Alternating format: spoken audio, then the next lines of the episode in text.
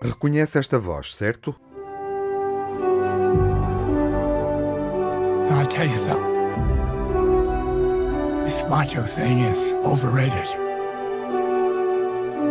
Just people trying to be macho, show that they've got grit. That's about all they end up with. Clint Eastwood volta a interpretar e a realizar o novo filme do cineasta é Cry Macho, A Redenção. João Lopes, como é que o podemos definir? Talvez que a maneira mais sugestiva de definir o novo filme de Clint Eastwood seja através de um misto de objetividade e ironia. Ou seja, ele faz os filmes que em Hollywood mais ninguém sabe fazer. Cry Macho, A Redenção, recupera assim uma tradição, alguns entre o melodrama e o western, embora este seja um western do século XX, em finais da década de 70. O próprio Clint Eastwood surge como um cowboy cansado e pragmático que se desloca ao México para reencontrar o filho de um homem com quem tem aquilo que se pode chamar uma dívida moral. Acompanhamos todo esse processo como uma aventura íntima de revelação e redescoberta, afinal, colocando uma questão que atravessa toda a obra de Clint Eastwood: como é que os filhos recebem a herança dos pais?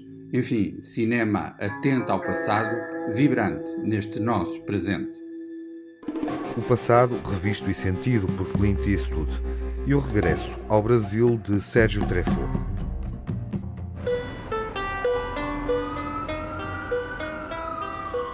Eu nasci no Brasil e deixei o país quando era adolescente. Voltei agora após mais de 40 anos de ausência. Vim fazer um filme. Tentei reencontrar o que ficou de um país que eu guardava na memória. Não deixe o samba morrer, não deixe o samba acabar. O morro foi feito de samba, de samba pra gente sambar.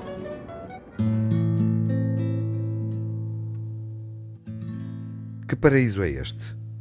Paraíso é, acima de tudo, uma experiência pessoal. O realizador, Sérgio Treffaut, saiu do Brasil há mais de 40 anos, tendo desenvolvido a sua carreira em Portugal. Regressou ao Brasil para registar a vida de um grupo de pessoas idosas que regularmente se encontram num velho e lendário edifício do Rio de Janeiro, o Palácio do Catete.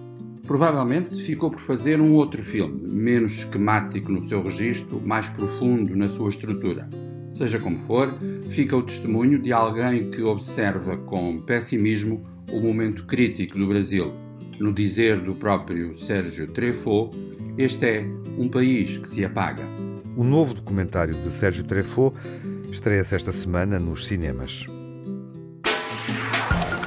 E também estreiam os thrillers Caixa Negra a partir de um acidente aéreo, Espécie Ameaçada, onde um safari no Quênia se transforma num pesadelo, e Meia-Noite em Switchgrass com Bruce Willis.